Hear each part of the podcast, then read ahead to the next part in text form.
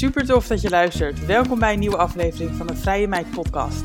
Mijn naam is Susanne van Duin en ik help jou naar een vrij leven. In deze podcast leer je meer over online ondernemen, persoonlijke ontwikkeling en financiële vrijheid. Benieuwd hoe ik je verder kan helpen? Stuur me vooral een berichtje. Veel luisterplezier vandaag.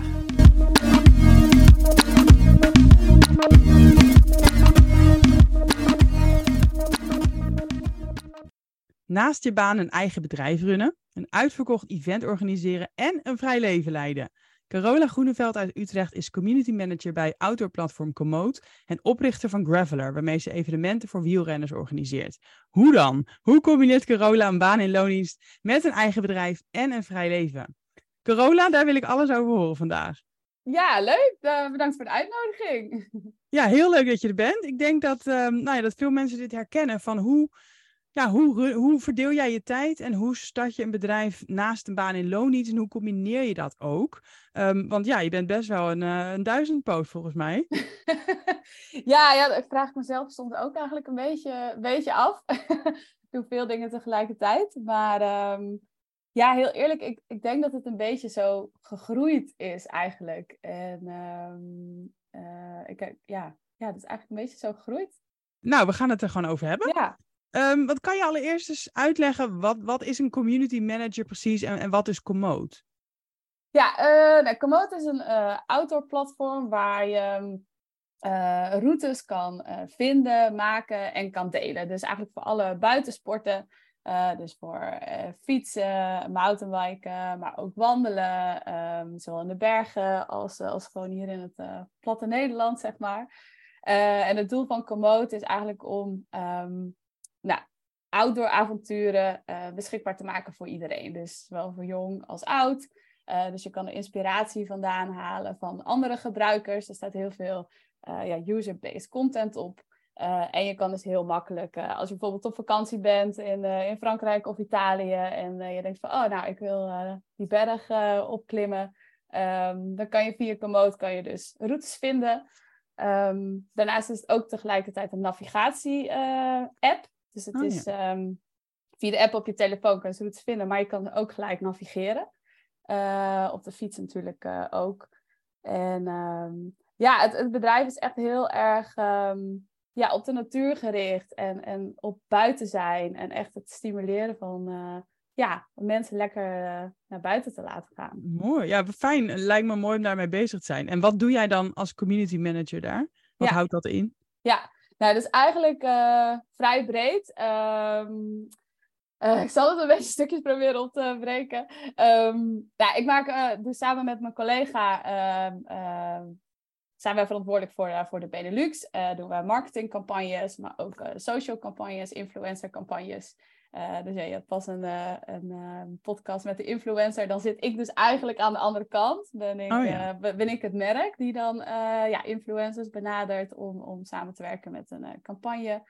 Ehm, maar vooral ook evenementen. Dus ik organiseer vanuit Komoot zelf evenementen. We sponsoren evenementen. Dus dan zijn we partner van een bestaand evenement. En dan doen we, proberen we altijd een toffe activatie te bedenken. Ehm, dus als community manager probeer je echt in contact te komen met de gebruikers eigenlijk van de app. Ja, maar echt in een hele brede zin dus. Ja, ja, precies. En dat gaat bijvoorbeeld ook om over eh, lokale partners, dus bijvoorbeeld fietsenzaken, maar ook eh, er zijn natuurlijk heel veel toerismebureaus die, eh die Komoot gebruiken om hun routes te delen, of natuurparken, noem maar op. Ehm, en daarnaast, ja, wat ik eigenlijk het leukste vind, eh, is ook het geven van workshops en, eh, en webinars. Dus echt mensen ook echt leren en wegwijs maken van, nou, wat kan je nou allemaal met de app? Hoe gebruik je het? Eh, dus eigenlijk ben, ja, zeg maar voor de eindgebruiker en voor partners ben ik eigenlijk het eerste aanspreekpunt. Ja. Tof. En het is een internationaal bedrijf. Ja. Je werkt remote, hè? Fulltime. Ja. Volledig remote. Ja, inderdaad. Het, het hele bedrijf is volledig remote. Ehm, dus we hebben, ja, we hebben eigenlijk geen kantoor. Nee, wat cool. Want meestal Ja. als ik mensen spreek over remote werken, dan werken ze voor een Nederlands bedrijf en dan zijn ze zelf in het buitenland. Maar bij jou is het eigenlijk andersom. Ja, precies. Ja, ja Komoot is oorspronkelijk een uh, Duitse bedrijf. Dus het is in Duitsland uh, uh, begonnen. en we hebben ook, ja, het vestigingsadres is in Berlijn. Maar ja, daar staat geen groot kantoor of zo. dus zelfs de mensen, collega's die, die in Duitsland uh, wonen, die, uh, die werken ook vanuit huis. En um, ja, daardoor hebben we dus echt een super diverse um, ja, uh, cultuur ook. En heel ja. veel verschillende collega's. Dus iedereen ja, werkt ergens anders. Ik heb zelfs een collega, zij werkt een, in de winter werkt zij een half jaar vanuit Kenia. Oh. En, uh, dan de andere half jaar werkt ze van, uh, vanuit Europa. En uh, ja, daar krijgt iedereen gewoon alle vrijheid in. Um, het is dus eigenlijk zo dat Komoot betaalt... Of ja, je kan kiezen om thuis te werken. Dan betaalt mm -hmm. dus ehm, jou, jouw werkplek thuis. Dus dan zorgt dat je een goed bureau hebt, een goede bureaustoel, nou, noem maar op. Uh, of je kan ervoor kiezen om een, een coworking kantoor uh, te huren. Als je dat wil, hè? Als je mm -hmm. dat wil, ook prima. Uh, en dan betaalt Komoot dat, die huur van die werkplek voor jou. Dus ja, dat is echt supergoed. en wat heb jij gekozen? ja, nou ja, we kennen elkaar natuurlijk van Workmode. Dus ja, ik, ik heb voor de coworking plek gevonden. En um, toen ik begon heb ik wel eerst twee, drie maanden thuis gewerkt. Um, en ik moet heel eerlijk zeggen dat het stukje remote werken was eigenlijk juist voor mij in eerste instantie een beetje een nadeel. Omdat mm -hmm. Ik werk heel graag met mensen. Ik, ik word beter als ik samenwerk en als je elkaar kan motiveren en um, stimuleren, samen ideeën op kan doen. Um, dus ik zag mezelf wel een beetje verpieteren alleen thuis. Ja, maar dat is denk ik ook inderdaad het, het, het um, ja, soort van de negatieve kant ervan. Dat je nou denkt van ja, ik, ik mis collega's. Dat hoor ik ook juist vaak van ondernemers, zeker ja. als ze remote werken. Precies, precies. En dat was ook een beetje um, waarom ik ZZP'en altijd uh, daar nooit echt 100% voor wilde gaan. Omdat, mm. ja, je bent toch alleen. Hè? Je, je, moet het alleen runnen. En dus tijdens mijn sollicitatiegesprek was dat ook wel een van mijn belangrijke vragen. Van joh, hoe, hoe werken jullie samen? Hè? Want eigenlijk vind ik samenwerken juist heel leuk en heel belangrijk. Hoe werkt dat dan als je remote werkt? En um, ja, dat, dat hebben ze echt heel uh, goed digitaal ingestoken. Mm -hmm. Want ja, mhm. iedereen werkt digitaal. Ja, dat scheelt um, ook weer. Dat is anders ja. weer als je de enige bent op kantoor die dan vanuit een andere plek werkt. Precies, precies. Dus er zijn bijvoorbeeld uh, nou, donut meetings, heet, uh, heet dat. En dat is dan, uh, dan word je gekoppeld aan een random collega elke week. En dan heb je een kwartiertje gewoon, ja, ga je met elkaar kletsen over je persoonlijke leven of over de avonturen die je nog gaat doen. En ja, zeg maar niet werkgerelateerd. Oh, grappig. Gewoon het koffiezetapparaat momentje. Ja, precies, inderdaad. Oh, ja. ja. En, um, nee, en ik werk dan natuurlijk samen met de andere community managers. Dus in de andere landen hebben we elke week natuurlijk een paar meetings. Uh, bespreken we de, de, de marketingplannen die, die we hebben. Um, Alleen ja, die zie je dan wel vooral digitaal. Ja. En dan drie keer per jaar uh, wordt er een gathering georganiseerd. Dat is dan een hele week, van zondag tot uh, vrijdag. Dat is dan ergens in uh, Europa. En dan gaan we een hele week eigenlijk vooral heel veel leuke dingen doen met elkaar. er is er natuurlijk tijd voor het team en de squad waarin je werkt. Um, dus er zijn wel brainstorm sessies en zo. Maar eigenlijk raken we onze laptop zo min mogelijk aan. Oh, wat leuk ja, dus echt quality time en ook echt om elkaar te leren kennen. En ja, daardoor krijg je wel echt een, een band en een connectie met elkaar, die je daarna dus ook weer online, remote ja. gewoon blijft. En ben jij ook wel eens gewoon met je laptop lekker naar Bali gegaan of Mexico en, en de digital nomad zeg maar uitgehangen? Ja, nou Bali of Mexico nog niet, maar ik, uh, ja, ik hou wel echt heel erg uh, van reizen. En um, ja, omdat ik wel in loondienst ben bij Komoot, heb je wel te maken met vakantiedagen natuurlijk. Maar doordat het remote is, kan ik wel heel makkelijk zeggen van nou, ik ga even een paar weken inderdaad in Spanje zitten. En ik ga vanuit daar uh, werken. Dus dat, dat doe je wel? ja, jawel, ja. Of nou ja, bijvoorbeeld Um, twee weken terug was ik in Zwitserland, Italië. En uh, toen was ik een beetje puzzelen met mijn vakantiedagen nog, omdat ik nog wat langer uh, weg wil. En uh, dan zeg ik, nou oké, okay, ik ga er gewoon heen. En dan werk ik nog één of twee dagen of zo. Oh, ja. Of een paar uurtjes. En het is eigenlijk zo dat je moet, ik geloof, binnen een tijdzone zitten van plus twee en min twee uur. Oh, ja, plus dat is drie, ook... min drie. Zo iets, iets in die richting. Ik snap het wel, ja. Ja, zodat je toch nog wel uh, bereikbaar kan zijn. Um, en officieel hebben we core hours, noemen ze dat. Uh, dus dat is tussen 10 en 3. Tussen 10 en 3 moet je eigenlijk uh, bereikbaar zijn. Nu is dat in mijn rol wat flexibeler, omdat uh, die core hours is vooral ook voor bijvoorbeeld developers. Want we zijn, we zijn dus een app, dus er gebeurt heel veel nou ja, achter de schermen natuurlijk qua ontwikkeling en development. En die moeten echt één op één samen kunnen werken. En voor mij is het, ja, ik doe samen met mijn collega de Benelux. En ja, dat is, uh, dat is, ja, voor ons is dat gewoon een stuk flexibeler. Dus, ja. uh, en meten ze ook soort van dan of jij dan echt aan het werk bent? Of, of hebben ze gewoon het vertrouwen dat iedereen dat doet? Want dat moet eigenlijk ja. wel toch gewoon. Ja. Nee, nee, er, er wordt geen stopwatch ingedrukt uh, als ik ingelogd ben of zo. Absoluut niet. Nee, nee, nee, zeker niet. En ook, ja, weet je, als je een keer lunchpauze hebt van een uur of anderhalf uur, dat is helemaal prima. Eigenlijk, ja. er gaan ook dus, omdat het zo'n outdoor-minded bedrijf is, gaan er ook superveel mensen tussen de middag. Die gaan even een uur, anderhalf uur fietsen of hardlopen of weet ik het wat. En um, als ik het vergelijk met andere bedrijven waar ik heb gewerkt, het is zo relaxed. Iedereen vindt dat echt helemaal prima als jij. Mm. Uh, er zijn trouwens ook mensen die, uh, die zitten in de treinen, die werken dan, zitten in de treinen in een meeting, of die zitten boven op een berg. Um, mijn collega in Nederland, ze heeft een camperbusje en ja, zeker in de zomer is zij de helft van de tijd is zij gewoon weg. En dan ja. werkt ze vanuit haar camperbusje. Ja, maar dit is, dit, ik sta hier natuurlijk helemaal achter, want ik geloof heel erg in remote werken en vrijheid. Maar er zijn zoveel bedrijven gewoon nog zo oldschool, zelfs na corona. Absoluut. Dat ze inderdaad weer helemaal, hè, als je remote werkt, dan, dan maak je je uurtjes niet. En, uh, terwijl op kantoor kan je ook de hele dag op social media zitten en een beetje kansloos uh, spelletjes doen. Absoluut. Ja, dat is echt. Ja. Uiteindelijk gaat het natuurlijk om output en, en om vertrouwen, ja. denk ik. Klopt. Ja, dat, dat is uh, vertrouwen. Dat is, dat is wat je zegt. En omdat het hele bedrijf op die manier werkt. En, en um... nou, ik moet eigenlijk zeggen dat uh, de verantwoordelijkheid en hoe snel mijn collega's dingen oppakken, dat dat eigenlijk tien keer beter is dan het bedrijf waar ik gewoon op kantoor zat. Echt, het, het werkt veel sneller. Iedereen is super ja, positief ook. Pak dingen aan. Uh, mensen reageren snel. Um, niet, niet dat het een druk is of zo dat je snel moet reageren. Dat ook mm -hmm. niet.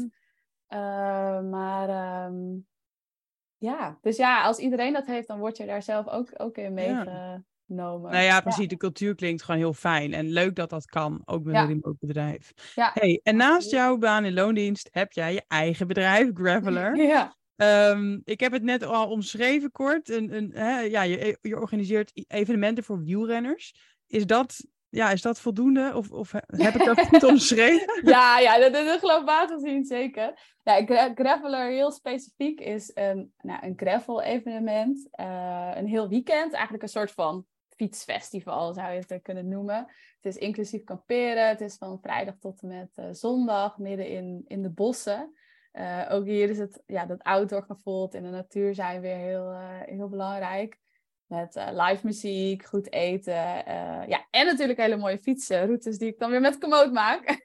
ja, ja, want waarom ben je dit bedrijf gestart? Kan je dit niet gewoon onder de vlag van Komoot doen? Ja, nee, nou eigenlijk, Graveler was er eerder dan uh, Komoot. Ik heb een achtergrond in event management en, en sportmarketing eigenlijk. En uh, dus hiervoor werkte ik eigenlijk als event manager, maar dan voor, uh, voor een fietsbedrijf.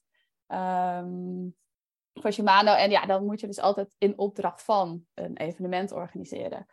En uh, eigenlijk begin van corona, toen ja, wilde, ik, wilde ik wat anders gaan doen. En um, een vriendin van mij, die, ja, wij hadden allebei een beetje de droom van, oké, we willen een keer een fietsevenement, lekker kamperen met je tentje, kampvuur, goede verhalen, biertjes, gewoon lekker met je vrienden in het bos.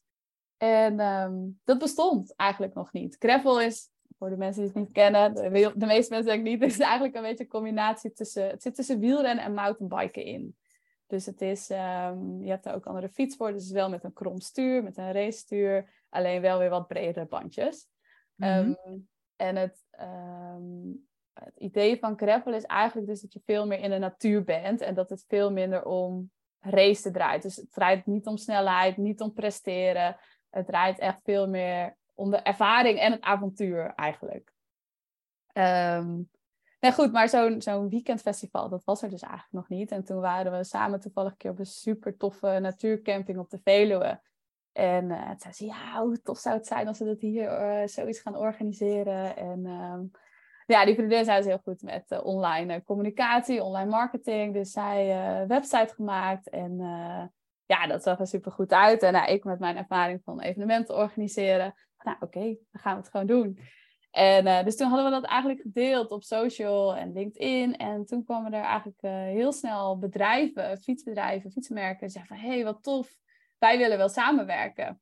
Hier, uh, hier willen wij wel wat mee. En um, nou ja, ik heb ook de achtergrond vanuit Shimano te werken met sponsors, sportmarketing. Dus nou, oké, Ehm, dan moeten we het echt goed aan gaan pakken. Dan moeten we ook gewoon echt met sponsorpakketten gaan werken en echt gewoon een goed, goed evenementprogramma ook. Ehm, dus toen hadden we eigenlijk heel snel al ook wat sponsors die, die aan wilden haken. En uh, nou ja, het uitgangspunt van de eerste editie was: oké, we willen gewoon kiet draaien. Dus met de tickets die we ticketverkoop, willen we gewoon de kosten kunnen dekken. Uh, we hoeven daar niets aan te verdienen. Uh, we, we, hadden in ons hoofd van oké, nou dan gaan er 50 van onze vrienden en familie, die zijn daar dan. Dat dachten we. En uh, dat was dus het eerste jaar van corona, dus dat was ook allemaal nog wel een beetje spannend of het door kon gaan en zo. Dus we dachten nou 100 mensen max, dat was voor de locatie ook wel ja, prima, of de maximaal eigenlijk. Um, en toen hadden we in februari volgens mij toen de ticketverkoop opengegooid. Het evenement was in augustus. En toen was het binnen een dag uitverkocht. Binnen een dag 100 tickets uitverkocht. Bizar, ja. hé? Ja, ja. Ja, dat vonden wij zelf ook. Maar puur door het wat op social media te delen? Of hoe, wat, hoe ging het zeg maar zo hard? Nou, wat we wel meteen hebben gedaan, uh, is dat we een mediapartner hebben gezocht. Dus eigenlijk nog bijna een beetje voordat we uh, met partners praten, zeiden van oké, we willen eerst een, een platform, een mediaplatform hebben die dus ook onze content kan delen en inderdaad die, um, die daarover kan schrijven. Mm -hmm. um, dus we hadden een, een, een fietsmagazine uh, die, die daar heel enthousiast over was. Dus we konden eigenlijk ook al zeg maar, hun bereik uh, gebruiken en garanderen aan de partners. Want ja, als je zelf met een evenement of met een bedrijf begint, ben je, heb je zelf natuurlijk nog niet zoveel bereik. Nee. Um, ja, dus we hebben eigenlijk het bereik van ja, iemand anders gebruikt om, om dat te kunnen garanderen. En natuurlijk ook, we hebben wat uh, ja, fietsinfluencers gevraagd van, hey, wil je ook komen? En ja, als je zelf in dat wereldje zit, dan um, zijn er altijd wel mensen die het leuk vinden om een weekendje, een weekendje te gaan fietsen. Ja, maar goed, dat heb je wel allemaal van tevoren bedacht, zeg maar. Dat, ja. dat is wel, hè, je hebt wel vooruit gedacht. En toen, nou ja, toen dacht je, wauw, dit, dit moeten we vaker gaan doen. Wanneer ja. is het echt een bedrijf geworden, zeg maar? Um, ja, toen het eerste jaar eigenlijk al wel. Toen we merkten dat, het zo, ja, dat er zoveel vraag naar was eigenlijk. En we wisten al wel dat het vrij uniek was.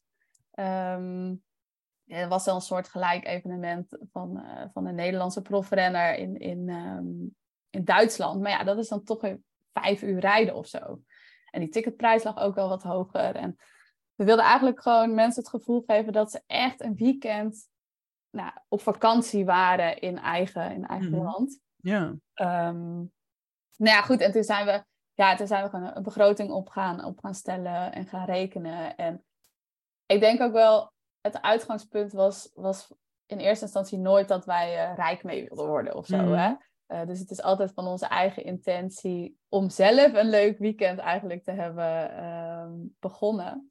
Um, maar ja, toen, toen er inderdaad meteen uh, partners dus ook aan wilden haken, hebben we het wel meteen professioneel opgezet. Want dus we hebben eigenlijk een stichting opgericht. Um, oh, het is een stichting?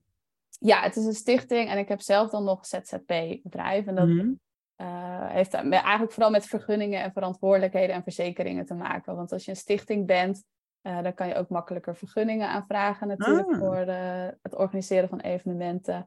Um, ja, met contracten met partners en zo. en je bent dus niet hoofdelijk aansprakelijk als iemand zijn nek breekt. Want ja. met een sportief evenement, dat is natuurlijk nog iets anders dan als je een zakelijk evenement organiseert. Ja, ja, dus het is wel een hele bewuste keuze geweest om een stichting te starten. En, en jij bent dan, hoe, wat doe, ben jij dan van de stichting? Ja, de voorzitter. Ja, precies. ja. En die vriendin? Ja, we zitten daar dan met z'n tweeën, tweeën in. Ehm, en uh, ja, dus je moet statuten opstellen en dat mm. bij de notaris en zo natuurlijk allemaal uh, laten regelen. Dus in het, dat eerste jaar was het best wel veel regelwerk achter de schermen. Uh, maar ja, en de bankrekening is met een stichting ook allemaal weer net iets ingewikkelder. Um, ja, want je hebt ook een bestuur nodig en zo, toch? Ja, nou ja, bij een, bij een stichting is dat net weer wat simpeler dan bij een BV bijvoorbeeld. Uh, dus je hebt die statuten en dan heb je inderdaad een, um, uh, ja, niet echt een dagelijks bestuur of zo. Dat, uh, dat niet. Dus als het staat, dan, dan staat het op zich. Ja, nee, oké. Okay. Nee, ik dacht ja. dat er een soort van officieel boord of zo moest zijn. Maar goed, maakt niet uit. Maar um, doe jij dit nu nog steeds met die vriendin? Ik dacht dat jij dat alleen organiseerde altijd. Ja, nee, ja, nou, we hebben het samen opgezet. En um, zij deed dat dus ook naast haar baan. Zij is uh, freelancer. En uh, ja, voor haar werd het eigenlijk, uh, eigenlijk te veel. En toen ben ik, ben ik zelf inderdaad verder gegaan vorig jaar. Um, dus ik doe het nu eigenlijk ja, in mijn eentje. Um, maar ja, in je eentje en een fulltime baan is natuurlijk best wel veel. Dus ik, ik uur dan wel freelancers, een paar freelancers in. Dus ik heb dan iemand die voor mij de, de communicatie en de social media doet. Omdat ik dat zelf ook gewoon niet leuk vind. Mm -hmm. ja. Want het is uh, even nog, nog even voor de beeldvorming. Het is eigenlijk dus een event wat één keer per jaar plaatsvindt. Maar je bent daar wel al bijna het hele jaar mee bezig. Ja, klopt. Ja, ja, ja. Dus vorig jaar hadden we twee edities. Omdat het toen, ja, het eerste jaar was dus zo succesvol. Toen dachten we, nou, we kunnen er nog wel een weekend uh, bij doen. Uh, dus toen hadden we twee uitverkochte weekenden. Um, maar ja, naast een fulltime baan, twee weekenden, daar ben je dus bijna het hele jaar wel mee, mee ah, bezig. Uh, want je zit dus ook, nou, wat ik al zei, met vergunningen en zo bijvoorbeeld. Dus ik moet bij alle gemeentes waar die fietsroute dus doorheen gaat, moet je een vergunning oh, aanvragen. Oh, Wauw, wow, wat een gedoe. Ja, ja. dus er komt echt nog wel meer bij kijken dan mensen denken. EHBO heb je natuurlijk nodig. Uh, we zitten op een natuurkampeerterrein, dus je moet rekening houden met extra elektriciteit. Er uh, moet een stretchtent opgebouwd worden. Uh, verlichting, geluid. Het is, um, ja, als je, als je een evenement in een hotel of, of in een hè, interne locatie organiseert, dan is, is het net ietsje minder. Dit is wel echt next level events organiseren. Ja, ja, het is eigenlijk een soort van festival. Ja, wat, ja. Wat, maar het lijkt me ook wel um, dat, nou ja, veel mensen denken waarschijnlijk wel, dit is ook wel spannend, want je maakt een hele hoop investeringen eigenlijk en je, je neemt risico's, het kost enorm ja. veel tijd. Ja. Uh, maar dan moet je wel weten dat je naar het uit de kosten ook gaat zijn. En het liefst dus na, lijkt mij dat je ook nog wel wat wil overhouden aan al dit werk. Ja. Hoe regel je dat dan qua dus risico en investeringen en, en verdien je dan uiteindelijk nog wat eraan? Ja, nou ja, dat, dat is dus hebben we eigenlijk vanaf het eerste jaar eh, meteen gezegd van oké, okay, we willen uh, zeg maar als we op 50% van uh, het maximaal aantal deelnemers zitten, 50, 60%, dan willen we in ieder geval kostendekkend zijn. En alles daarboven is eigenlijk winst. Of nou, jij hebt natuurlijk altijd je kosten voor het eten, dat is natuurlijk gewoon per persoon. Hè? Alleen -hmm. bijvoorbeeld de huur van je terrein, de huur van de, van de tent, het geluid ja, dat wordt dan per persoon natuurlijk steeds minder hoe meer tickets je verkoopt. Ja. Um, en eigenlijk hebben we de, de partners, uh, dat hebben we eigenlijk altijd als bonus gezien. Uh, dus de sponsors eigenlijk die dan een bijdrage betalen om hun naam daaraan te hangen. Uh, die krijgen dan een steentje op het festival. We doen natuurlijk social media posts. We hebben een newsletter met een paar duizend um, volgers. Uh, daar kunnen ze dan weer een, uh, een artikel in krijgen, weet je wel. Uh, dus dat zijn ook allemaal dingen die het hele jaar doorlopen. Ja, precies. dus eigenlijk zagen we de sponsorinkomsten altijd als, ehm, als extraatje. En dat we met minstens ja, van 50, 60 procent van de ticketverkoop... dat we in ieder geval de kosten, kosten kunnen dekken. Want hoe, wat kost een ticket? 179 euro, early bird. Ja. Oh. En dan dus, heb je dus een hele weekend eigenlijk ja, een soort festival. Ja, precies. Ja, ja daar zit uh, eten bij twee keer ontbijt, twee keer avondeten. Uh, alleen biertjes en extra snacks en zulke dingen, dat kun je dan nog. Mm. Uh, en voor hoeveel mensen is er inmiddels plek? 350. Oh ja, ja. dat is ook echt een groot evenement. ja, dus als je, als je een beetje omzet en zo alles bij elkaar uh, optelt, qua ticketverkoop en sponsoring, dan, dan zit je zo tussen de 70 en 80.000 euro. Ja, wat je aan omzet draait, maar inderdaad, ja. de kosten zijn uh, bijna ja. ook uh, richting die kant. Of...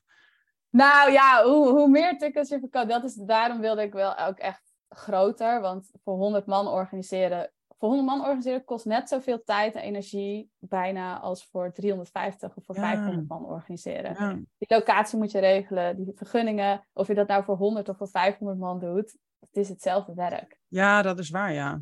Ja, dus uh, daarom ben ik toen ook op, op zoek gegaan naar een nieuwe locatie waar ik gewoon meer mensen kon uh, hosten, maar waar er nog steeds wel het, zeg maar, het intieme, natuurlijke gevoel uh, was. Ja. Um, ja, en dan, dan gaat het ineens hard. En hoe, hoe lang van tevoren start jij met kaartverkoop? Voordat we verder gaan, wil ik het even met jullie hebben over een belangrijk onderwerp voor ondernemers, namelijk je administratie. Voor weinig mensen een favoriet klusje, maar wel noodzakelijk.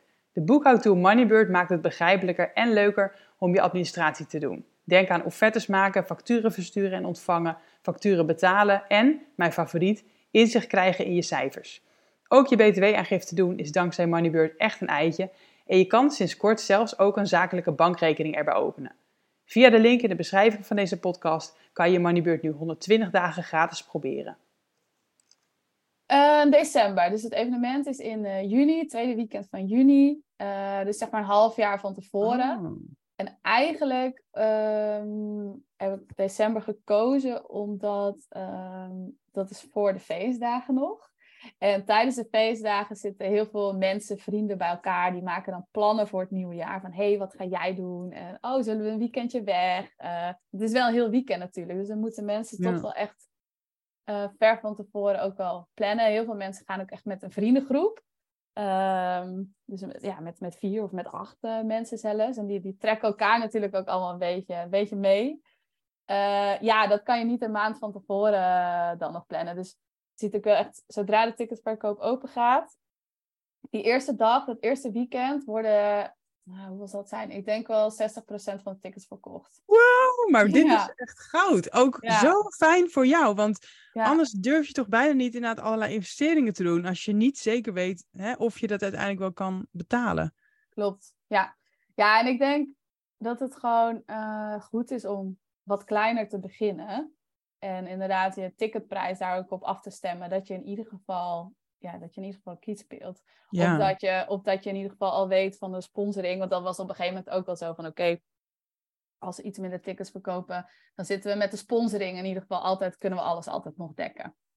En hou jij, want de stichting mag geen winst maken, toch? Of hoe, zeg, hoe zit dat ook alweer? Ja, er zijn twee soorten stichtingen. Uh, dus er zijn stichtingen ja, echt uh, ja, zonder... Uh, winstoogmerk? ja, winstoogmerk. Ik weet niet hoe het officieel heet. Die hoeven bijvoorbeeld ook geen belastingaangifte te doen. Maar er zijn ook stichtingen waarmee je dus ook gewoon echt iets kan verkopen. Mhm. Alleen je omzet moet wel altijd ten doel staan van het doel van jouw stichting. Ja. Ja, dus, uh, maar goed, vanuit die stichting kun je dus wel freelancers betalen. Ja, precies. Ja, want die, die dragen gewoon bij aan het doel. En ja. geef jij dan jezelf een soort salaris als voorzitter? Of pak, kan jij gewoon de winst pakken? Hoe werkt dat? Ja, het, het klinkt weet je, maar ik, ik huur mezelf dus eigenlijk in. Ja, ja, precies. ja. ja. dus vanuit mijn ZZP stuur ik de stichting een uh, factuur. Ja, en... Um, en dan betaal, bepaal je zelf je uurtarief en dan kun je, kun je, het weer goed als voorzitter. Ja, precies. Nou, er zitten dus wel meer... Je kan niet in je eentje stichten. Nou, volgens mij kan het officieel wel, maar uh, dat voelt toch een beetje gek. Dus er zitten nog wel twee mensen, zeg maar, officieel in de, in de stichting. Ja. Uh, maar ja, het, het, het, klinkt... Ik dacht eerst van, oh ja, kan en mag dat allemaal wel? Maar ja, schijnbaar... Maar alle, uren, alle uren die jij dan maakt voor Graveler, factureer je dan eigenlijk aan de stichting? Ja, precies. Oh ja. Ja, ja inderdaad. Dus uh, ja, en schijnbaar wer ja, werken veel meer. Uh, en, en verdien je, is dit ook, ook echt wel een leuk extraatje voor jou? Of, of doe je het echt niet voor dit geld? nou, het is, uh, in eerste instantie echt mijn passie. Ik vind het echt, echt heel leuk. En het is super tof om te zien dat iets wat je bedacht hebt, uh, ja, dat je dat meteen uit kan voeren. En dat dat dus ook een, een succes is. Ja. Um, maar ik moet wel zeggen, vorig jaar dacht ik, oké, okay, ja, omdat uh, die vriendinnen stopten, uh, wil ik daarmee doorgaan. Ja, het is, het is één te leuk, maar omdat het groter is gegroeid en omdat we ook leuke partners en zo hebben, ja, verdienen kunnen nog wel een leuk, eh, kan ik daar wel een paar keer van op kan. Ja, nou ja, dat is toch leuk dat het wel wordt Ja. beloond. Ik bedoel, Ja. anders lijkt me ook dat je op een gegeven moment niet meer de motivatie voelt om zo hard te blijven werken naast je fulltime baan. Ja. Hè, als dat dan ook niks oplevert. Precies. Tuurlijk wel plezier, maar ehm, ja, het is een hoop eh, werk en een hoop investeringen die je moet maken. Ja, klopt. Ja. Want inderdaad, daarnaast werk jij dus nog steeds fulltime bij eh Komoot. Is het nou wel dus te combineren voor jou? Want die vriendin heeft dus gezegd nee.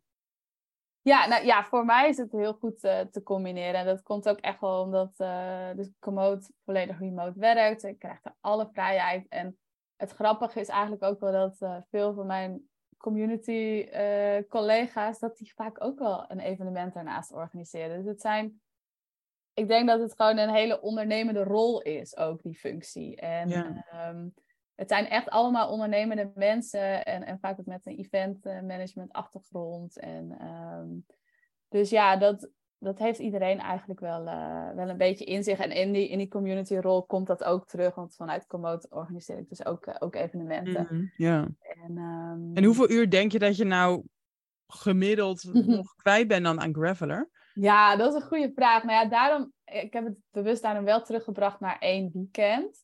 Mhm. Eh, omdat het anders echt bijna het hele jaar door dat ik er elke dag mee bezig ben zijn. Maar hè, dat is best een goede vraag. Ik heb dat nooit echt. ehm, Maar je factureert wel je uren naar de stichting, dus op zich kan je het uittellen, toch? Of... Nou, ik, eh, or- ik factureer geen letterlijke uren, gewoon projectkosten, zeg maar. Ehm, en dat is gewoon elke maand eigenlijk, eh, eigenlijk hetzelfde.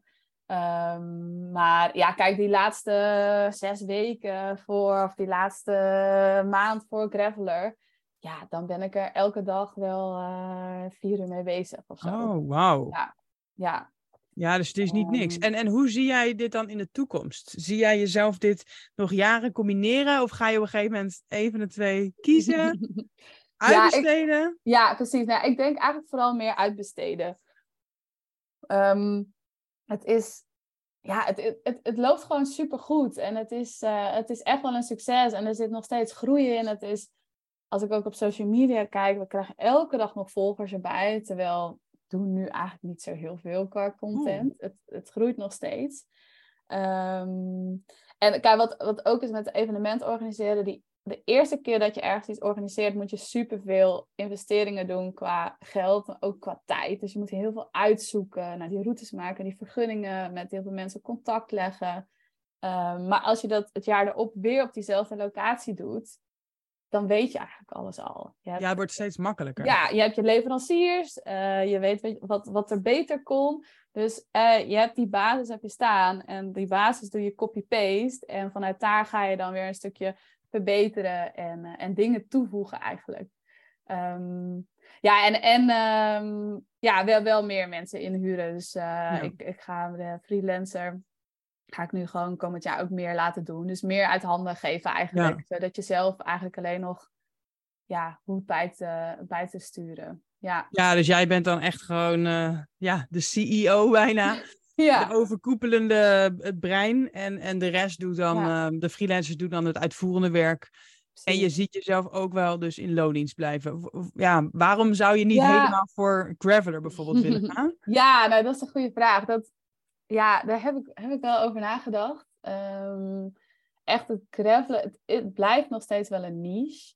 En wat me nu dus heel veel vrijheid geeft, is het stukje zekerheid van inkomen eigenlijk. Dus ik kan Ja. met gravelen, ik kan doen wat ik wil. Ik ben er niet afhankelijk van. Het is echt, het is echt een bonus. Eh, nou moet ik wel zeggen dat eh, fulltime bij Komoot, dat dat eh, niet per se hoeft. dus we zijn bezig met de vierdaagse werkweek en dat juist Oh, hard toe. Nee, als ik, eh, als ik minder zou kunnen werken bij Komoot, dan zou ik dat absoluut doen.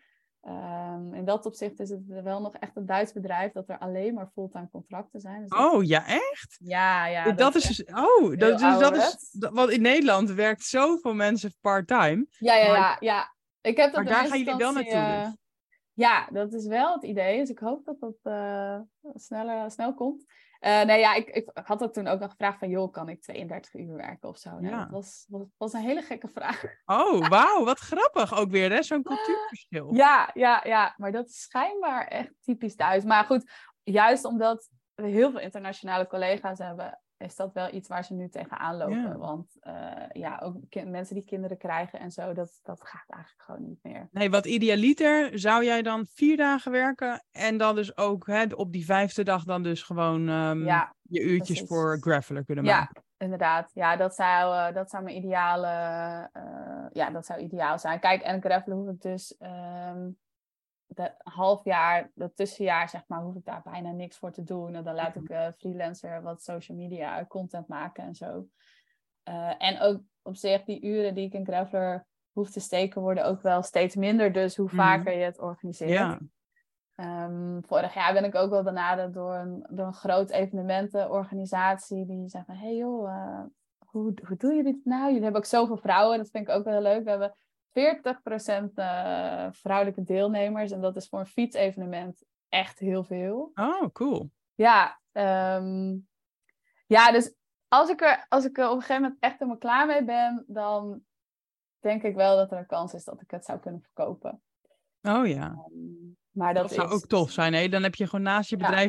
Of naast je baan een bedrijf opgezet en dan verkoop je het uiteindelijk. Ja, ja, precies.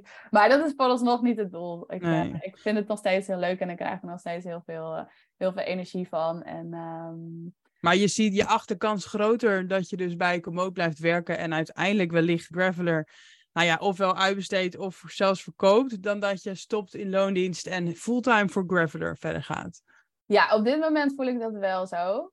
En dat komt ook, ik leer ook heel veel van het eh, in dienst zijn. Omdat je, ja, je perspectief wordt gewoon breder. Je komt met meer mensen in contact. eh, ik leer van mijn collega's. Ik, ik, ik raak daar gemotiveerd door. ehm, en ehm, ik heb ja, in het begin van corona, toen heb ik wel wat meer eh, freelance werk gedaan. Dus in de opdracht van, van andere evenementen organiseren.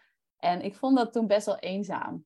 Mhm. Ehm, omdat je toch, je moet het echt zelf doen. En eh, je werkt niet echt met een team, zeg maar, aan iets. Ja. En, ehm, en uiteindelijk toch ook weer een opdracht van. En Graveler is dan wel weer echt helemaal van mezelf. En dat voelt echt als, als mijn kindje. Ja, Ja, maar je zei het net al, ehm, juist de zekerheid van elke maand een vast salaris geeft, Ja. geeft jou vrijheid, zei jij. Dat is wel ja. grappig, want de meeste mensen die ik interview, die zijn ondernemer en die, doen dat juist ook voor vrijheid. Ja. Maar wat betekent vrijheid dan dus voor jou? Ja, ja het is eigenlijk eh, kunnen doen en laten wat je, wat je wil, zonder, zonder zorgen eigenlijk ook. En ehm, ehm, ja, dus ik heb vanuit Komoot heb ik de vrijheid om te werken waar en wanneer ik wil. Want ja, ik werk ook wel eens een keer wat uurtjes in het weekend. En eh, hè, dan werk ik een dag in het weekend of eh, door de week niet. Ehm, en ik kan, ik kan op reis wanneer ik wil eigenlijk. En dat is, dat is super fijn. En ook dus zonder dat ik me zorgen hoef te maken van... oh jee, kan ik deze maand eh, de huur wel betalen of, of iets. Ja. En, en, en doordat ik dat stukje zekerheid heb... kan ik juist ook weer vrijer ondernemen met Graveler. Ja, Dus- dat is waar. Ja, eigenlijk versterkt het elkaar. Zeg. Dus ja, mijn, mijn echt ideaalbeeld zou denk ik zijn eh, drie uur per week in, eh, in loondienst. Of bijvoorbeeld een super Drie dagen. Ja, drie dagen, ja, dat zei ik. Ehm, of, of een super vaste freelance opdracht. Ja. Maar ik, ja, dat stukje samenwerken met collega's, dat, eh, ja, dat, dat is voor mij ook wel gewoon echt heel belangrijk. En, Nou, het is wel leuk, want je ja. zit natuurlijk bij Workmode, een coworking met vooral wel ondernemers. Ja, Dan krijg je natuurlijk ook wel nu juist wat mee van die andere Ja. kant. Heeft dat ook je visie beïnvloed, positief of negatief? Ja, nou ja, wel, zeker wel. Ik denk wel dat ehm eh, het is zeg maar begin van corona, toen zat ik even in zo'n tussenfase inderdaad van oké, ga ik freelancen, ja of niet? Ehm, en ik moet zeggen, misschien als ik toen op, bij een coworking had gezeten, had ik misschien wel eh, daarvoor gekozen om echt in ieder geval misschien langer te blijven freelancen. Want ik Ja. vind wel op een coworking, ik vind het zo het voelt echt als collega's. Dus je hebt de voordelen van collega's. Dus je, je deelt dingen met elkaar, je leert van elkaar, je motiveert elkaar. Of als je een keer een stomme mail hebt of een vraag of weet ik veel wat, dan vraag je even van, hey joh, kun je hier even naar kijken? Ehm, maar je hebt niet eh, de negatieve kant dat je met iemand moet samenwerken waar niet Nee, nee, dat is wel weer waar, ja. dus ehm, ja, ik, ik zou wel. ja, mensen die bijvoorbeeld willen beginnen met, met uh, ondernemen, zou ik wel echt aanraden van uh, zoek een coworking op of zoek ja. gelijkgestemde mensen op. Want dat, ja, daar leer je zoveel van. En um, dat is zo fijn, ook als, als ondersteuning en zelfvertrouwen. En, uh, ja, en je hoeft dus niet cold turkey meteen helemaal 100% te gaan freelancen. Nee. Nee, want dat bewijs jij maar weer, weet je. Je kan het allebei doen. Ja, ja precies. En uh, ja, wat ik zeg, dat geeft me echt heel veel, uh, heel veel rust en heel veel vrijheid. En ja, ik hoef nergens bij na te denken. Nee, oh, fijn. Ja. Want um, een ander nadeel wat ik vaak hoor van de werknemers, is dat ze dan niet willen ondernemen, ook door de administratie en dat soort dingen. Hoe, hoe kijk jij daar tegenaan? Vind ja. jij dat een groot ding? Nee, helemaal niet. Nou, ik, ik moet dus twee administraties bijhouden voor de stichting en voor mijn eigen ZZP-bedrijf. Uh, ja, als je gewoon uh, structureel uh, elk kwartaal je, je facturen in. Je, ja, een boekhouder. Dat zou ik wel iedereen aanraken, aanraden. Want dan hoef je er eigenlijk gewoon niet bij na te denken dan is het, uh, het, is, het is altijd wel eventjes werk. Maar ik vind cijfers ook heel leuk. Dus ik vind, ja, nou ja, ik vind het ook nooit zo'n big deal. Maar ik hoor vaak zoveel geklaagd erover. Dat ik dan denk, ja. Van, ja, is dat dan echt de reden om niet te gaan ondernemen? Nee, dat moet echt niet de reden zijn. Ik snap wel dat als je het nog nooit gedaan hebt, dat het heel spannend kan zijn. En dat je denkt van, oh mijn god, waar moet ik beginnen? Ja. Uh, maar voor die mensen zou ik echt zeggen, neem een boekhouder en dan gaat het eigenlijk vanzelf. Ja. ja, ja. Want, want doe jij, hou jij wel dus je eigen administratie bij qua facturen, inkomend, uitgaand? En alleen de aangiftes besteed je uit? Uh, nou, ik heb uh, um, het boek, boekhoudsysteem van mijn boekhouder. Daar zet ik inderdaad alle, alle facturen in en alle uitgaven. En dan hij doet inderdaad de aangifte en ah, ja. Ja, alles. Ja, ja, nee, fijn. Ja, dus dat, dat, ja, dat werkt gewoon heel, heel makkelijk. Ja, goed, voor Graveler is het dan, als Graveler plaatsvindt, dan is het wel altijd heel wat meer werk. Maar het is, ja, het is ook een beetje winkeltje spelen. Hè? Dat ja, ik, echt. Dat hè? Dat, maar dat vind ik echt, echt, het leuke van ondernemen. Het voelt soms inderdaad echt als winkeltje spelen voor volwassenen. Gewoon echt iets bedenken en het gaan doen. En dan daarmee geld verdienen. Dat is toch echt bijzonder. Ja. ja, dat is met gravelen ook. Ik had nooit gedacht dat ik daar geld mee kon of zou gaan verdienen. En uh, nu, ja, dat is zo leuk als je dan een post plaats of een actie of weet ik veel wat, dat je dan hop meteen die ticketverkoop omhoog ziet gaan. En uh, ja, dat is echt heel leuk. Ja, ja. Want wat zou voor jou de reden zijn om het te verkopen dan? Want het klinkt ook of je het gewoon wel heel leuk vindt.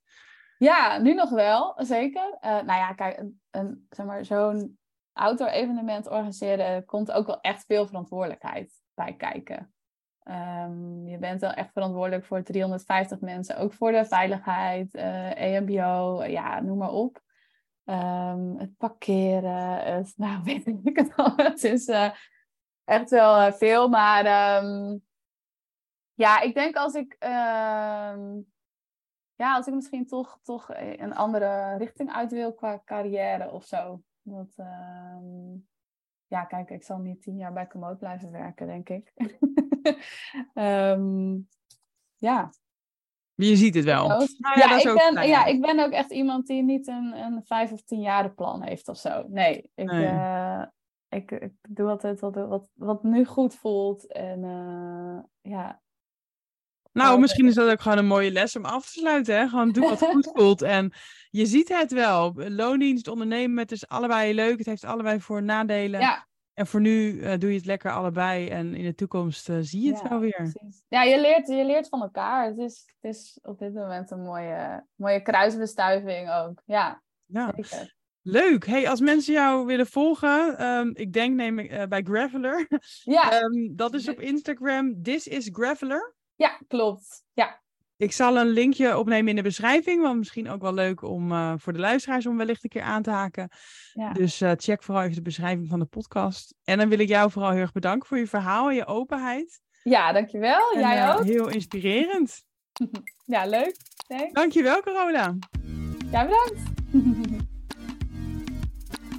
Super bedankt voor het luisteren. Ik hoop dat deze aflevering tot inzicht heeft geleid. Laat het me weten. Ik zou het heel leuk vinden als je iets over deze podcast kan delen op social media of een review kan achterlaten. Hopelijk weer tot volgende week bij de Vrije Meid Podcast.